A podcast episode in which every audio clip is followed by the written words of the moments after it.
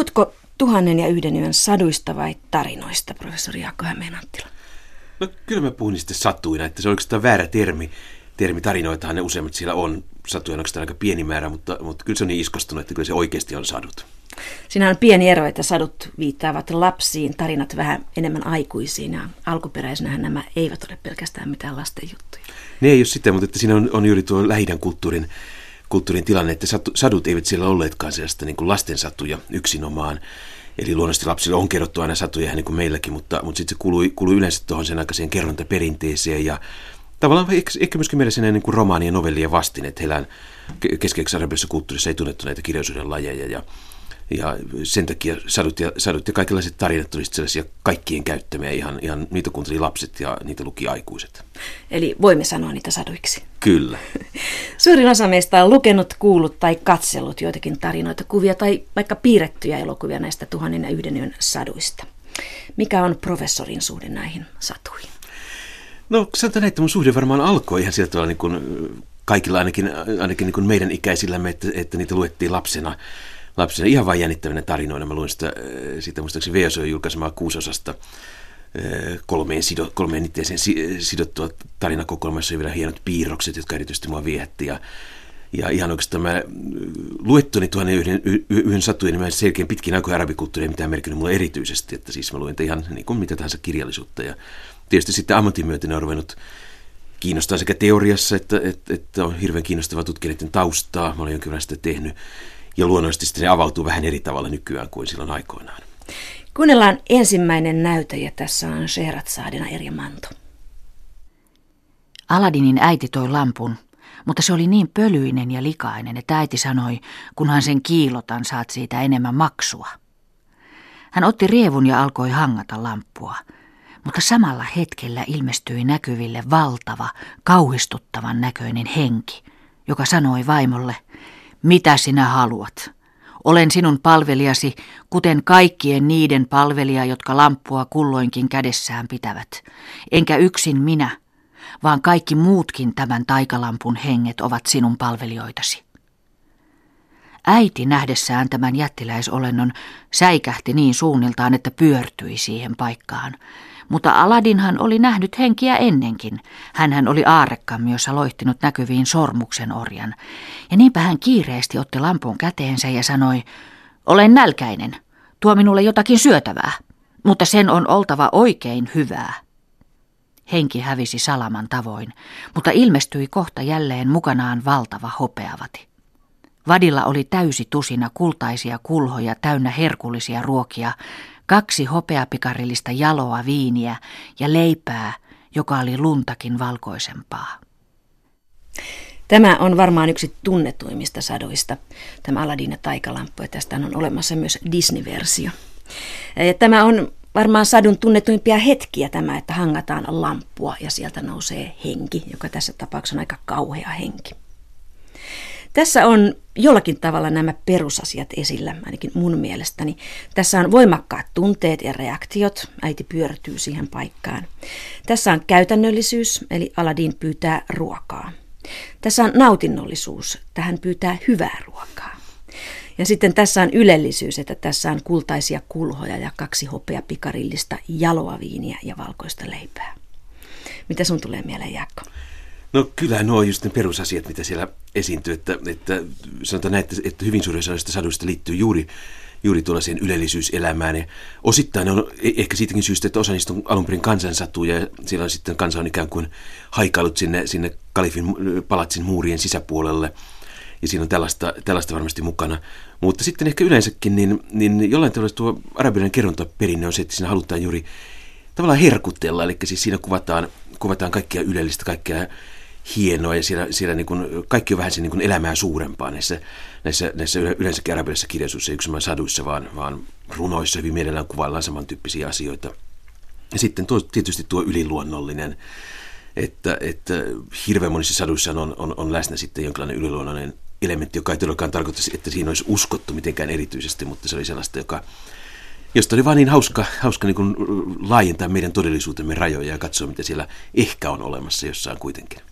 Ja näissä kauhean monissa, monissa saduissa on niin kuin ihme ja konkretia rinnakkain. Eli tässäkin tulee henki, mutta eli hengeltä pyydetään ensimmäisenä tuon minulle ruokaa. Aivan joo, se on varmaan, varmaan yksi, yksi näitä, näitä tavallaan niin näitä hienompia henkikohtauksia tuonnessa yhdessä yössä, että siinä niin kuin, isketään kiinni siihen perusasiaan, että kunnon, kunnon ateria myöhemmin, sillä sitten tietysti henget rakentaa sitä sun tätä siellä, mutta niin, niin juuri se ensimmäinen vaistomainen reaktio on sitten tämä, että tämä köyhä poika haluaa sitten itselleen, itselleen oikein hienon aterian.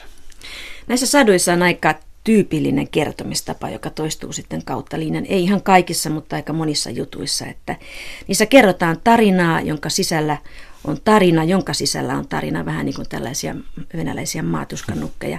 Eli nämä tarinat kulkee ketjussa, syklissä peräkkäin. Joo, peräkkäin ja sisäkkäin, että, että sehän on oikeastaan tuommoinen kerrontatekniikka, joka, jolla on jonkinlaiset juuret ihan todellisessa kerronta tilanteessa, että, että sillä tavalla varmistettiin se, että kuulijakunta on huomennakin paikalla kuuntelemassa ja sitten maksamassa pienen lantin, lantin siitä kuuntelun ilosta. Ja tähän tunnetaan aika hyvin varsinkin myöhäiskaudella 1700-1800-luvun Kairon kahviloissa, kun kahvi oli jo yleistynyt, niin ideahan oli juuri se, että kerrotaan jännää tarinaa sellaiseen, sellaiseen niin, kuin, niin että jätetään sellainen koukku, sellainen, sellainen jännittävä huippukohta ja siinä sitten toivotetaan hyvää yötä katsojille ja, ja sitten uuteen tarinaan päästään niin, että koskaan se tarina ei lopu, vaan se siirtyy toiseen tarinaan, mutta jää, edellinen jää kesken ja sieltä sitten palataan jossain vaiheessa siihen alkuperäiseen tarinaan. Ja tällä tavalla koko ajan pidetään jännitystä yllä, että oikeastaan on vaikea lopettaa lukemista, että se pitää lukea sitten kannesta kanteen, jos se oikein hullaantuu siihen. Joo, se on joitakin juttujen kohdalla hyvin hankala, koska ne on hyvin pitkiä, sitä ei pääse niin loppuun, ei, pääse, ei saa sitä viimeistä lausetta sieltä. Eli tämä sadunkerrontatilanne on hyvin tämmöinen sosiaalinen tilanne, se on niin vuorovaikutustilanne. Joo, siis perinteisesti näitä on, nämä on ollut nimenomaan luettuja satuja mikä heijastuu siinä, että meillä ei ole tuonne yhden yön käsikirjoituksia kunnolla säilynyt, että niitä on, aika, niitä on muutamia, mutta aika, aika vähän ja aika myöhäisiä, koska niiden se todellinen sellainen sitz im Leben, sellainen elintilanne näillä saduilla oli, oli juuri tällainen suullinen kertominen. Ja useinhan nämä, nämä käsikirjoituksetkin on, nämä kirjalliset muodot, niin ne on oikeastaan hyvän tarinan kertoja muistiinpanoja, eli että hän on, hän on niin ehkä illalla seuraavaa, seuraavaa päivää varten lukassut jonkun, jonkun jutun, että miten sen tarkkaan tämä menikään, ja sitten kertonut sen vapaasti omin sanoin sinne seuraavana iltana sitten. Il, iltahupia nämä kaikki olivat, että illalla istuttiin, istuttiin myöhemmin juomassa kahvia ja polttelemassa tupakkaa ja kuuntelemassa näitä.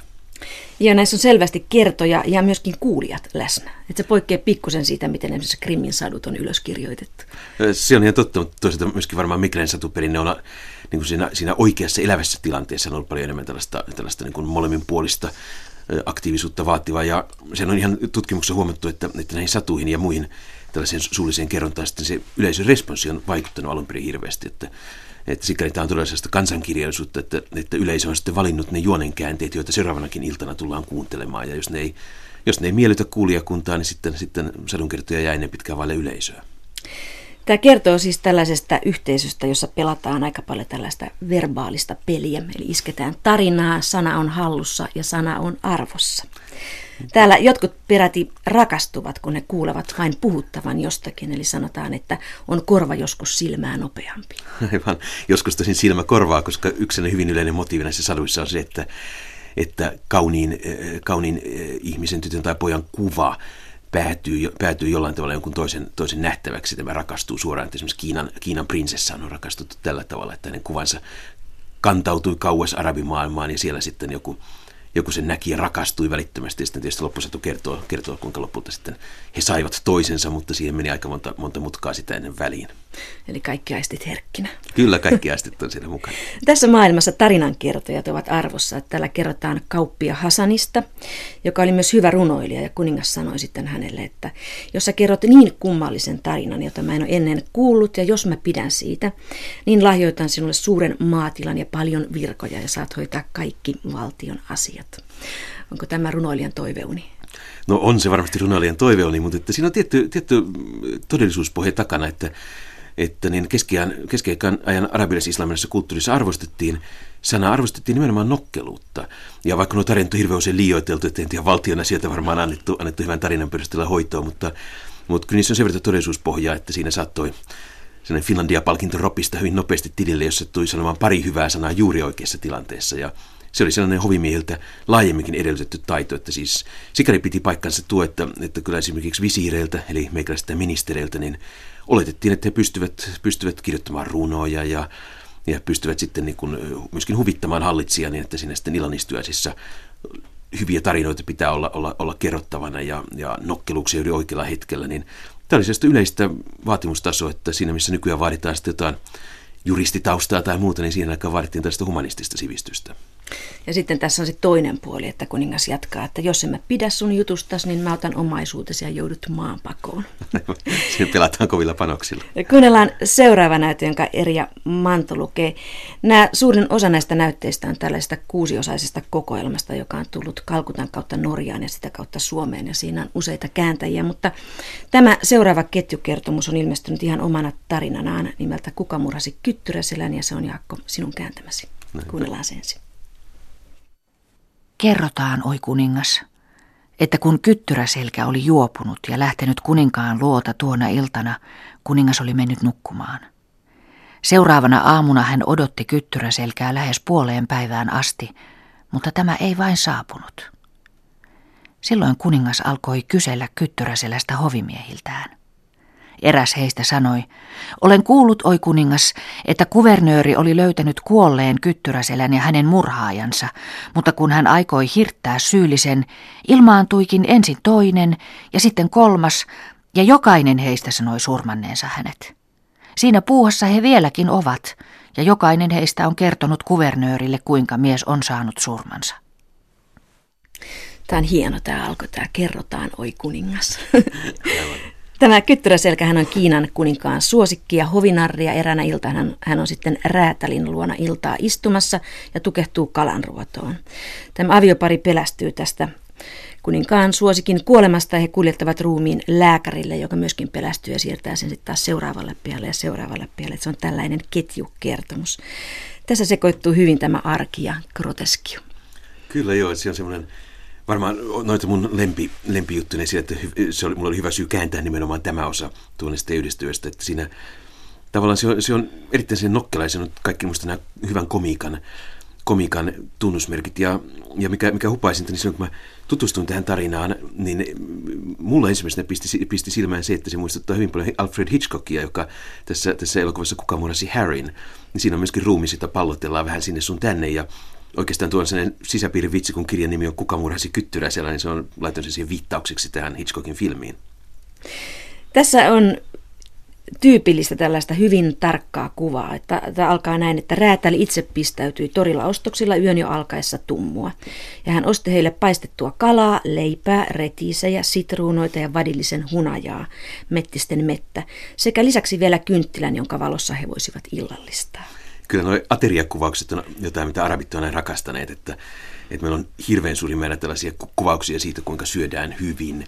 On myöskin kuvauksia tietysti arkisemmastakin ruokailusta, mutta erityisesti näitä, näitä hyvin syöntejä on, on, on kirjallisuus pullollaan. Ja siinä kaikilla on tyypillisesti yli se, että siellä oli ikään kuin tällainen, tällainen nouto, noutoruokapalvelu oli siihen aikaan aika yleistä ihan todellisuudessakin, että siellä siellä ihmiset, ihmiset kävivät basaarissa ruokaostoksilla ja niitä sieltä käytiin sitten eri kojuilta ostamassa.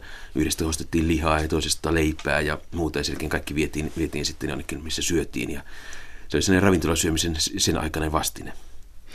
Jos miettii sitä, että mitä tästä Kyttyräselkä-tarinasta olisi luettavissa, niin ainakin se, että tämä kuvaa maailmaa, joka on siis hyvin selvä tämmöinen kaupunkiyhteisö. Tämä on kaupunki. Kyllä jo, että siis arabialaisessa kirjallisuudessa on kaksi tällaista miljöitä, joita kuvataan. Toinen on tällainen hyvin romantisoitu beduinikonteksti. Eli aavikko. Aavikkoa ja siellä on dyynejä ja kamelipaimentolaisia ja muuta vastaavaa. Ja se tulee tietysti Arabien taustasta. Se on se heidän heroinen aikansa 500-luku Arabian niemimaalla, joka oli No siellä oli kyllä todellisuudessa kaupunkeja ja kyläyhteisöjä, mutta, mutta niin, niin jotenkin arabit aina leimautuivat tähän beduinitaustaansa. Mutta sitten sen rinnalla tuo keskiaikainen varsinainen kirjallisuus, niin, niin mieluummin lähtee sitten urbaaniin ympäristöön ja siellä sitten on yhtä lailla syrjäkujat kuin kuin kalifin puutarhat ja palatsit ovat yhtä lailla niitä miljöitä. Mutta maanviljelijöitä sieltä saa kyllä, kyllä niin kuin oikein kaivamalla kaivaa, että niitä on hyvin vaikea löytää arabilaisesta kirjallisuudesta ennen nykyaikaa. Tässä on ammatteina räätäli, lääkäri, keittiön esimies eli pääkokki ehkä, meklari, kuningaskuvernööri, hovimies, ovenvartija ja pyöveli on tässä näin lyhyessä näytteessä. Eli tämä on niin ammateiltaan ja sosiaali- sosiaaliluokiltaan aika kirjavaa porukkaa. Kyllä, jo, se koko, koko urbaani väestö tulee kyllä esitellyksi hyvin paljon. Ja arabithan niin kuin lähinnä tuossa 800-900-luvulta alkaen kiinnostui hyvin paljon myöskin alaluokan kuvaamisesta. Että meillä on hirveän paljon kerjäläisiä, Meillä on, meillä on jopa siis sellaisia kirjoissa kerrotaan kirjalaisten tempuista, tällaisia, miten, miten saa itsensä näyttää mahdollisimman kurjalta ja surkealta. Meillä on Varkaitten slangin semmoinen, semmoinen opaskirja samoilta ajoilta tuolta vuoden tuhattienoilta. Ja koko tällaista, tällaista niin kuin alaluokkaan kiinnostavaa, keskittyvää materiaalia niin erittäin paljon myös. Tässä on myös uskotokunnat edustettuna. Tässä on juutalainen, kristitty ja muslimi ja heidän välillään on tietynlainen hierarkia. Mikä Joo, se siis oli? Se, se todellakin tuo keskiaikainen yhteiskuntahan oli aidostikin se moniuskontoinen, että siellä tavallaan, tavallaan niin kuin islamilainen valta, valta on aina sulattanut ja sietänyt kristinuskon ja juutalaisuuden ja antanut niille ikään kuin turvatun aseman, mutta aina hiukan alemman. Eli se ei, aina ollut, se ei koskaan ollut ihan niin kuin tasavertainen muslimien kanssa. Mutta kuitenkin yhteiskunnassa hyväksytty, mikä keskiaikana oli kyllä niin meikäläisen systeemin verrattuna edistystä. Eli, eli Euroopassa oli juutalaisilla paljon huonommat olot kuin juutalaisilla kristityillä sitten puolestaan islamin maissa. Sen sijaan, kun mennään näiden uskontojen ulkopuolelle, niin sitten päädytään todella enemmän siihen satuperinteeseen, että kyllä siellä esiintyy sitten kaikenlaisia muita pakanoita ja, ja sellaisia, mutta että ne ei tavasti sitten kovin tarkasti ja historiallisesti akkuraatisesti kuvattuja, vaan on, ne on enemmän sellaisia mielikuvitushahmoja. Tässä on myöskin aviomies ja aviovaimo. Tässä naiset eivät ole kuninkaan tyttäriä eivätkä orjattaria, vaan he ovat niin puolisoita.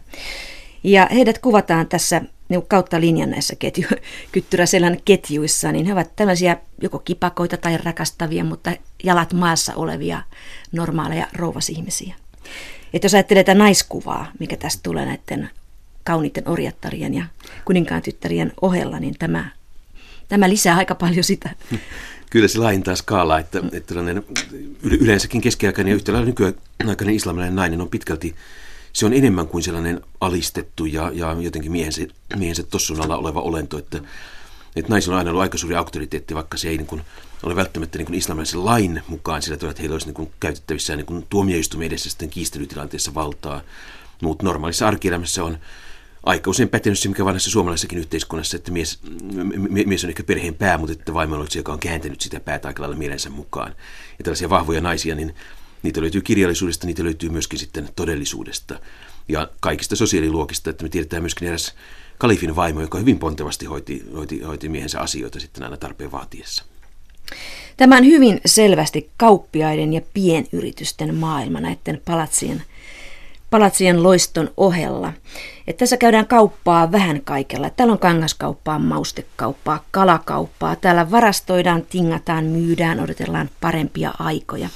Sitten on aika paljon erilaisia palveluammatteja. Täällä on kantajia, köydenpunojia, värjäreitä, partureita, joiden liikkeet olivat torilla somasti vierekkäin.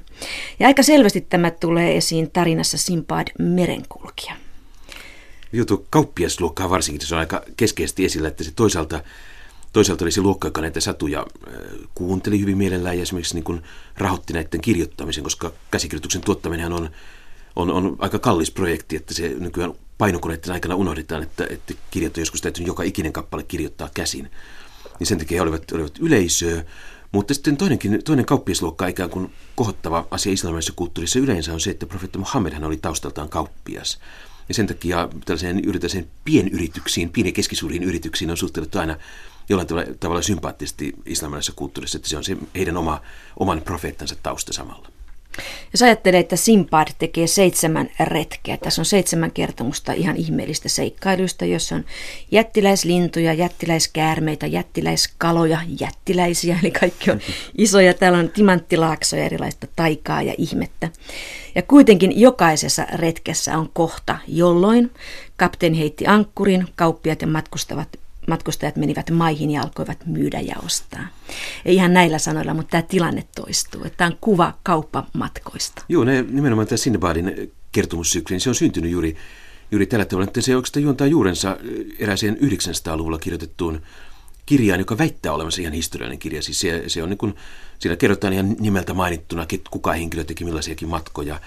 Ja hyvin monet näistä Sinbadin tarinoista on, on peräisin nimenomaan tästä niteestä, ja ne on olleet siis todellisten kauppiaiden kertomuksia, jotka ovat kyllä olleet alun perinkin varmaan aika lailla paisuteltuja, mutta sellaisia hyviä kertomuksia siitä, mitä heille todella kuulemma tapahtui. Ja Sinbad on kauppias sukua, hänellä on tämä kaupankäynti verissään, ja hän sanoikin monessa kohtaa, että minut valtasi halu lähteä kauppamatkalle, halu saapua vieraisiin kaupunkeihin ja saarille. Siis nimenomaan tämän matkustamisen halu, uuden halu, uteliaisuus. Se on ehkä sellainen aikansa road movie, että sinne pitää olla koko ajan liikkeessä. Ja sehän on just hauska, että, että Sinbadin kohdalla korostetaan moneen otteeseen sitä, että hänellä oli kaikki se vauraus, mitä hän tarvitsi. Mutta elämä vaan tuntuu niin kamalan tylsältä, kun siellä Basran kaupungissa ollaan ja, ja ei ole mitään muuta kuin ne samat pienet ympyrät ja muuten sitten kuitenkin aina veri vetää uudestaan sinne seikkailemaan ja muuta. Mä luulen, että siinä on ehkä sama juuri kuin tällaisessa road movissa tai tällaisessa lännen elokuvassa, että se on semmoinen jonkinlainen kaipuu siihen niin kuin ikään kuin omaan taustaan, että halutaan, halutaan nähdä oma itse tällaisena, tällaisena joka hyppää, hyppää moottoripyörän tai hevosen tai selkään tai sitten laivaan tässä Sinbadin tapauksessa ja lähtee sinne, mistä me ollaan tultu, mikä on meidän tausta. Ja kuitenkin vaikka hänellä oli halu seikkailla, hän ei voinut sille mitään, että hän oli hyvä kauppamies. Hän teki kauppaa kaikella. Että jos Apinasaarella apinat pommittivat heitä kookospähkinöillä, niin hän keräsi ne ja myi seuraavassa paikassa. Tai jos hän haaksi rikkoutui ja pelastui sitten santelipuutukin avulla, niin seuraavassa paikassa hän myy jo sitä santelipuutukkia ja kerää jälleen omaisuuden. Hän oli tämmöinen kultasormi. Kyllä se aika realistista, että todella dominoi keskellä kauppaa hyvin laajalti, että, että oli ihan täysin Afrikan kauppa hallussa, Intian kauppa kokonaan hallussa jopa Kiinan kauppa oli aika hyvin organisoitu. Se, mikä on mielenkiintoista, on että Euroopan kauppaa he eivät vaivautuneet ottamaan hallintaansa. Että tämä oli sellaista niin onnetonta takapajulaa 800-luvulla ja, ja sen jälkeen, että kun täällä ei yhtään mitään järkevää ollut, että muutamia turkiksi tuota Volgaa pitkin rahdettiin, mutta että muuten meripihkaa ehkä vähän se myöskin, mutta että se oli niin pikkubisnistä, että arabikauppiaat ei paljonkaan vaivautunut tälle, tähän kauppaan ottaa osaa. Seuraava näyte on Simpad merenkulkijasta. Tämä on Simpadin kolmannelta retkeltä. Vaikutti siltä, että minussa oli liian vähän lihaa, sillä olin laihtunut kaikista rasittavista matkoista, surusta ja huolista. Jättiläinen päästi minut ja tarttui toiseen tunnustellen tätä samalla tavalla. Tämänkin se päästi, ja sitten olento jatkoi tunnusteluaan ihmisestä toiseen, kunnes sai kouraansa laivurin. Tämä oli kookas ja vahva mies ja lisäksi hyvässä lihassa. Niinpä hän näytti miellyttävän jättiläistä – joka laski hänet lattialle ja jalallaan murskasi hänen niskansa. Sitten se valitsi seinän vierustalta pitkän keihään, lävisti sillä laivurin niin, että keihään kärki pisti esille hänen päälaeltaan. Jättiläinen sytytti nuotion ja ryhtyi kypsyttämään varrastamaansa laivuria koko ajan tunnustellen tätä, kunnes liha oli kypsää ja mureaa. Sitten se nosti vartaan tulelta, tunki sen toisen pään maahan ja ryhtyi irroittamaan jäseniä paistista kaluten lihan luitten ympäriltä, aivan kuin me syömme kananpoikaa. Pian ei laivurista ollut jäljellä muuta kuin kasa hylättyjä luita. Tämä on hyvin tuttu tarina jättiläisestä, joka syö luolassa piileskeleviä ihmisiä. Tämä on aika monessa muussakin sadussa, mutta harvassa jättiläinen syö näin sievästi kuin tämä. Että jättiläinen varastaa tämän laivurin ja syö sen sitten kuin linnu. Niin, mua piti, piti juuri sanomani tuosta, että se on se jotenkin viehättävä tuo kuva, että se on kulinaristin kuvaus, että siinä niin kuin herkutellaan, herkutellaan oikein hyvällä, siis siinä valitaan sellainen oikein hyvä, hyvä yksilö syötäväksi sieltä ja sen jälkeen valmistetaan ja oikein tulee vesikirja, kun sitä kuuntelee. Että jos te esimerkiksi sanotaan tuohon Polyfemoksen tarinaan Odysseiassa, niin, niin jotenkin se, siis sehän, sehän toista korostaa sitten toisia puolia, mutta juuri tällainen tällainen niin kuin oikein väkevä ja sellainen niin kuin oikein paistirasva tihkuva kuvaus, niin, niin kyllä se tuonnessa yhdessä on paljon enemmän esillä. Joo, siellä muutenkin korostetaan aika paljon hyviä tapoja, että eräskin rakastaja ei ollut pessyt käsiään syömisen jälkeen, vaan meni naisen luo pesemättömin kanalta haisevin käsin ja mitä muuta morsian kuin pisti peukalot poikki häneltä, koska oli niin siivoton tyyppi. Se on siis sellaista varsinaista huomaamattomuutta, että tässä on hyvin hyvin tarkko, että aina kaikissa näissä romanttisissa kohtauksissaan niin miehet kuin naiset sitten he peseytyvät ja käyvät kyl, kylvyssä ja vielä, vielä kaikenlaisilla tuoksuvoiteilla ja muilla sitten, sitten vielä, vielä itsensä, itsensä voitelevat ja, ja pukeudutaan puhtaisiin kauniisiin vaatteisiin. Että kyllä semmoinen niin kuin elämän ilon nostaminen oikein elämän tehtäväksi niin, niin näkyy sekä näissä tarinoissa että sitten yleensä arabialaisessa kulttuurissa, että siellä on aina kun osattu iloita siitä, että jotenkin asiat olisi kauhean hyvin ja, ja, ja oikein niin satsataan siihen, että, että nautiskellaan oikein koko rahalla. Ja se on sellainen piirre, joka ehkä nykymaailmassa jää, jää arabeis islamilaisesta kulttuurista vähän taustalle, kun, ei, kun keskitytään ehkä enemmän, enemmän sellaisiin negatiivisiin ilmiöihin, mutta siinä on aina toisena perusvideona on ollut myöskin tämä, tämä hyvin suuri halu nauttia elämänilosta. Joo, eli tämän aika paljon tänne hyvien tapojen opas myöskin, mutta on pakko kysyä tästä väkivaltaisuudesta. Ei niin, että tuhannen ja yhden yön sadut olisivat ainoa satukokoelma, jossa on väkivaltaa. Tätähän on Homeroksesta ja vanhasta testamentista aina Tom ja Jerryyn ja Disneyn elokuviin saakka, mutta jotenkin se on aika selvästi läsnä näissä. Että jo kehyskertomuksen idea on se, että mä tapan sut, jos et kerro mulle jotain kivaa. Se on jonkinlainen tällainen, eh, tällainen kirjallisuuden lajiin liittyvä piirre. Että meillä on tietyt lajit, joissa on tämä sama, sama perusperiaate, että salapoliisiromaania tai sitten television puolelta jännäriä, niin se on aika, aika harvinaista lukea salapoliisiromaania, jossa, jossa ikään kuin se juoni olisi se, että joku on vain kavaltanut rahaa tai jotain muuta tällaista, että kyllä siinä aina henkirikokset pelissä. Ja näissä saduissa, niin siinä eletään niin kuin tavallaan täysillä ja siinä myöskin kuollaan täysillä. Että ne, aina se, ne, siinä pelissä on aina mukana mahdollisimman paljon. Se on tavallaan se minän oma henki, olipa se sitten jättiläinen tai, tai raivostunut kalifi. Mutta, mutta se on aika tyypillinen tämmöinen kuvaus. Tai raivostunut henkihän on usein se, joka uhkaa myöskin, myös henkiolento uhkaa sitten ihmisen henkeä. Eli siinä jotenkin, jotenkin mulla on sellainen olo, että siinä, kun se on vähän niin kuin sen kumi, jota venytetään joka suuntaan, että saadaan mahdollisimman ne äärialueet sinne mukaan. Ja se on, se on niin kuin tuossa kirjallisuudessa tyypillistä. Se ei ole sinänsä arabilaiselle kirjallisuudelle yleensä tyypillistä, että esimerkiksi sanotaan runouden puolella, niin kuolema on aika harvinainen ilmiö. Että se ainoa, mitä runoudessa kuollaan, niin se on tietysti rakkauteen kuoleminen, mutta se ei ehkä niin väkivaltaista. Joo, täällä kuljeskelee tämä uneton kaliffi Harun al-Rashid, näinkö se sanotaan. Hän kuljeskelee visiirinsä ja sitten oli muistaakseni miekan kantaja Masruurin kanssa. Ja hän sanoo aika usein näin, että, että jollette keksi keinoa nyt minun levottomuuteni tai ahdistukseni hälventämiseksi, niin minä annan mestata teidät.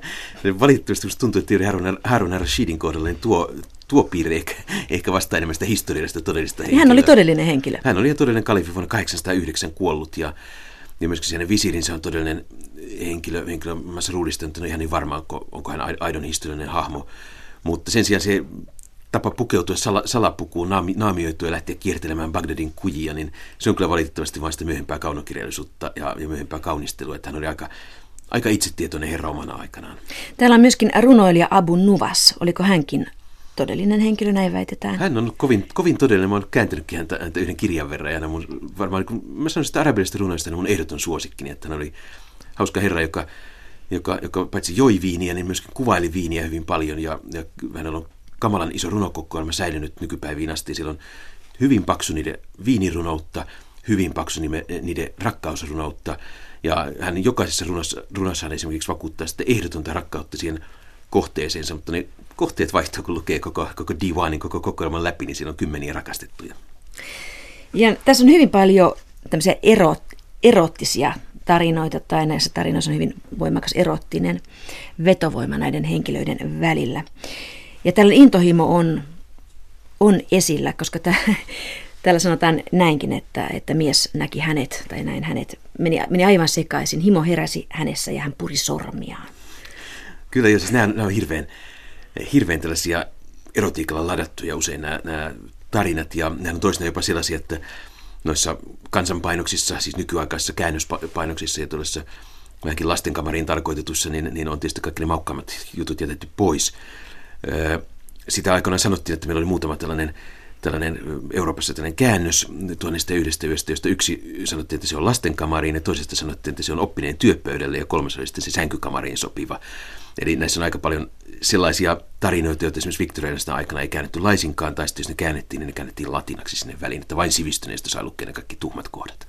Näissä on aika paljon tästä dekameronelaista piirrettä. Kyllä, ja dekameronissa on aika paljon tuhannen yhden tarinoita. Että... Eli se, joo, se menee niin päin.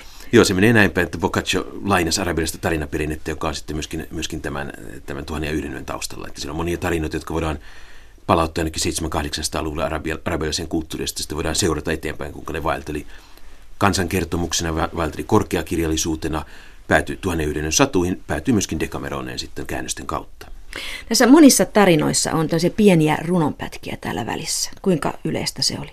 Se on ihan oikeastaan pääsääntö, että meillä on aika harvoja proosatekstejä yleensäkään arabialaisessa kirjallisuudessa. Että ainoastaan sen kaikkein kuivin matematiikka tai tähtitiede oli puhtaasti vailla runonsäkeitä, mutta heti kun mennään esimerkiksi teologiaan, niin kyllä siinä aina sitten välillä tulee runonsäkeitä, jotka niin antavat, antavat esimerkkejä, ja sitten saati sitten kaunokirjallisuus, niin se on aina sääntö, että kaikessa täytyy olla aina mukana runoja. Että oikeastaan se on yksi, mikä mua on aina viettänyt keskiaikaisessa arabialaisessa kulttuurissa, että runot ovat läsnä kaikkialla, että ei, ei ole sellaista elämän aluetta, jossa ei sitten välillä runoiltaisi. Kuunnellaan yksi tunnetuimmista lauseista. Seessam, seessam, aukene.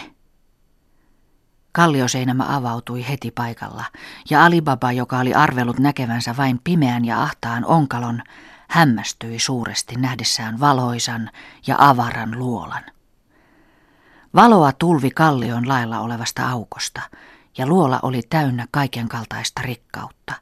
Siellä oli silkkikangas ja brokaadi paaleja, suuret kasat kallisarvoisia mattoja sekä kultaa ja hopeaa kasoissa ja säkeissä. Kaikesta näkemästään Alibaba käsitti, että rosvot olivat sukupolvesta toiseen käyttäneet luolaa varastonaan. Hän astui heti luolaan ja samassa seinämä sulkeutui hänen takanaan, mutta se ei peloittanut häntä, koska hän tiesi, miten hän sai sen uudelleen avautumaan.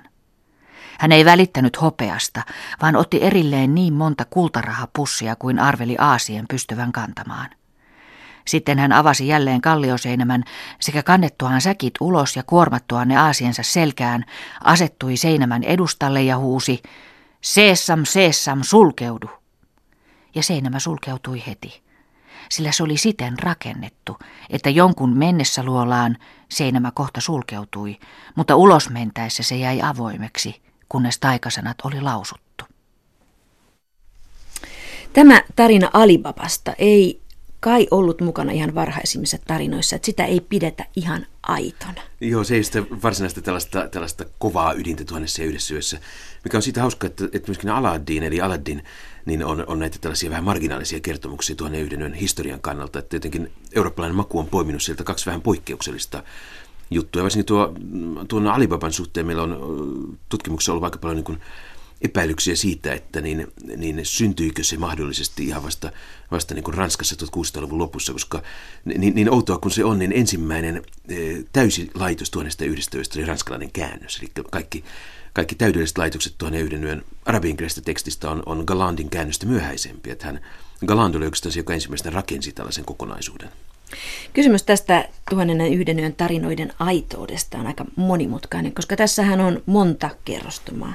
Et satujen takana on Intia, sitten siellä on Persia, sitten siellä on Irakin Bagdad, olisiko se noin 1900-luvulla, ei 1900, vaan 900. Sitten Egyptin Kairo 1100-luvulla ja sitten Eurooppa ja Pariisi 1700-luvun alussa. Tämä on Kai Örnbergin ja, jako näistä, että mit, mitä kaikkea satujen takana on. Mitäs mieltä sinä Jako Hämeen Anttila tästä? Joo, tuohan on se, se historia, historia tällä kokoelmalla, mutta tavallaan se aitouskysymys on vähän, vähän tietysti semmoinen jännä juttu, että, että musta nämä on aidoimmillaan silloin, kun ne, ne ovat nimenomaan tuosta kasautuvaa, koko ajan elävää perinnettä, että, että se, se ei ole kirja sillä tavalla sillä tavalla, niin kuin, niin kuin länsimaiset kirjat ajatellaan, tai niin kuin myöskin arabialaisessa kulttuurissa tällaiset korkeakulttuurin kirjat, jotka yksi tekijä kirjoitti alusta loppuun, ja sitten se on sen selvä kokonaisuus. Tämä on enemmän sellainen tarinoiden meri, joka velloo siellä ja aina, aina löytää uusia uomia ja välillä joku, joku osa kuivuu ja, ja putoaa pois. Että se on sellainen kokonaan elänyt. Ja oikeastaan tämä niin sanottu tuhannen yhden yön lopullinen laitos, se on sieltä, se on tradition päätepiste, että että voi sanoa, että se aidoimmillaan se traditio eli silloin, kun meillä ei ollut koko yhtä selkeää laitosta, että mitkä tarinat kuuluvat siihen. Sinne esimerkiksi otettiin kokonaisia muita satukokoelmia. Ei niinkään tuo Sinbad merenkulkija, sekin, sekin on tavallaan oma elementtinsä, mutta siellä on toinen Sinbad, joka, joka, joka, jonka tarinat elivät aikoinaan Sinbadin kirjana ihan erillisten satukokoelmien. Se vaan 1700-luvulla otettiin koko nivaska sinne ja siirrettiin tähän jättiläiskokoelmaan, jotta saadaan ne tuhat ja yksi yötä kokonaan. Ero, erotatko sinä sieltä niin kuin selvästi tämän vanhemman Bagdad-kerrostuman ja sitten nuoremman Kairo-kerrostuman? Kyllä siellä, se on ihan nähtävissä, että, että se on ne tarinoiden tyyli on aika sellainen, joka kertoo, missä, missä mennään. Tietysti jossain määrin ihan simppelisti paikan nimet, että, että, että bagdadilaiset on tavallisesti sijoitettu myöskin Bagdadiin. Mutta siinä on tällaista koomista perintöä, joka on esimerkiksi tätä Bagdadin kerrostumaa, että se on varmaan ne kaikkein hauskimmat tarinat ovat sieltä Bagdadin ajoilta. Ja nämä, nimenomaan nämä koomiset kertomukset on aika usein syntyneet korkeakirjallisuuden parissa. Eli siinä on, nämä, nämä on ruokkineet toinen toisiaan. Toisaalta tuhat yksi yötä populaariperinne ruokki korkeakirjallisuutta, mutta sitten tuonne yhden yön käsikirjoituksiin napattiin sitten myöskin aivan oikeansesta niin hienostuneella hovikielellä kirjoitettua, kirjoitettua tarinaa, joka sitten ikään kuin se kieli niin kuin popularisoitiin, siitä tehtiin yksinkertaisemmin, mutta itse tarina pidettiin. Mitä sitten 1700-luvulla, kun Eurooppa sai nämä tarinat? No Mitä se aiheutti? Sehän aiheutti varsinaisesti sen muotiaallon, että, että meidän nykyinen suhteemme tuhantia yhteen yöhön on jo kauhean niin kuin tällainen laihtunut ja ohentunut, mutta 1700-luvulla, 1800-luvulla, ehkä 1900-luvun alkupuolelle asti, niin se oli sellainen hittituote, että, että voi sanoa, että se oli, siitä tuli aivan keskeinen osa eurooppalaista tarinaperinnettä ja eurooppalaista proosakirjallisuutta. Kaikki lukivat niitä ja sehän ruokki, ruokki taiteita, että, että monet, monet säveltäjät tarttuivat näihin aiheisiin. Aiheisiin. Sieltä on, sieltä on niin paljon, paljon musiikkia maalaustaiteessa, se, se oli myöskin vahvasti mukana. Ja tosiaan niin, että se oli jokaisessa lastenkamarissa kyllä aina, aina luettavana ja vastaavasti sitten aikuiset lukivat niitä vähän ronskimpia versioita. Ranskalaiset luonnollisesti kehittivät se hyvin erotisoidun version, eli Marthusin kirjassa, jossa aina kun oli jonkinlainen, jonkinlainen erottinen kohtaus, joka oli al- alkutekstistä viisi riviä, niin Marthus teki siitä seitsemän, seitsemän sivua tai kymmenen sivua, ja se on jotenkin minusta hyvin tyypillistä ja luonteenomaista. Miten kun Euroopassa nämä olivat näin arvostettuja, niin miten sitten omassa kulttuuripiirissään? No se on vähän ollut se vaihteleva vaihteleva se, sen arvostus, että niitä alkuaikoina arvostettiin aika paljon näitä satuja, jolloin vielä tuotteen yhteyttä ei selvästi ollut olemassa, mutta, mutta se oli yksi, yksi kokoelma muiden ohella, vaikka sitä ei ollut niin kuin koottu niitä satuja, niin oli tavallaan se ajatus, että on tällainen, tällainen sykli, johon kuuluu tuhat ja, tuhannen ja yhden yön aikana kerrotut tarinat.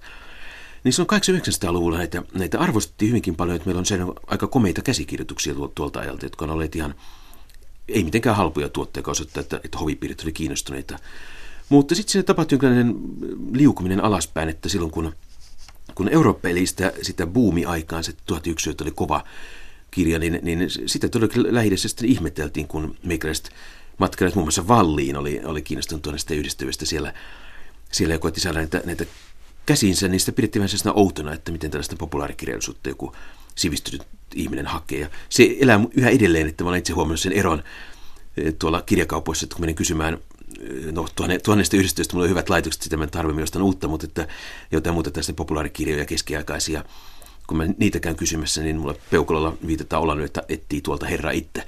Mutta kun mä menen pyytämään sitten tätä hienoa klassista vanhaa runoutta, niin silloin mulle tuodaan tiet ja kahvit ja istutetaan ja poika käy hakemassa metrin kerrallaan katsottavaksi.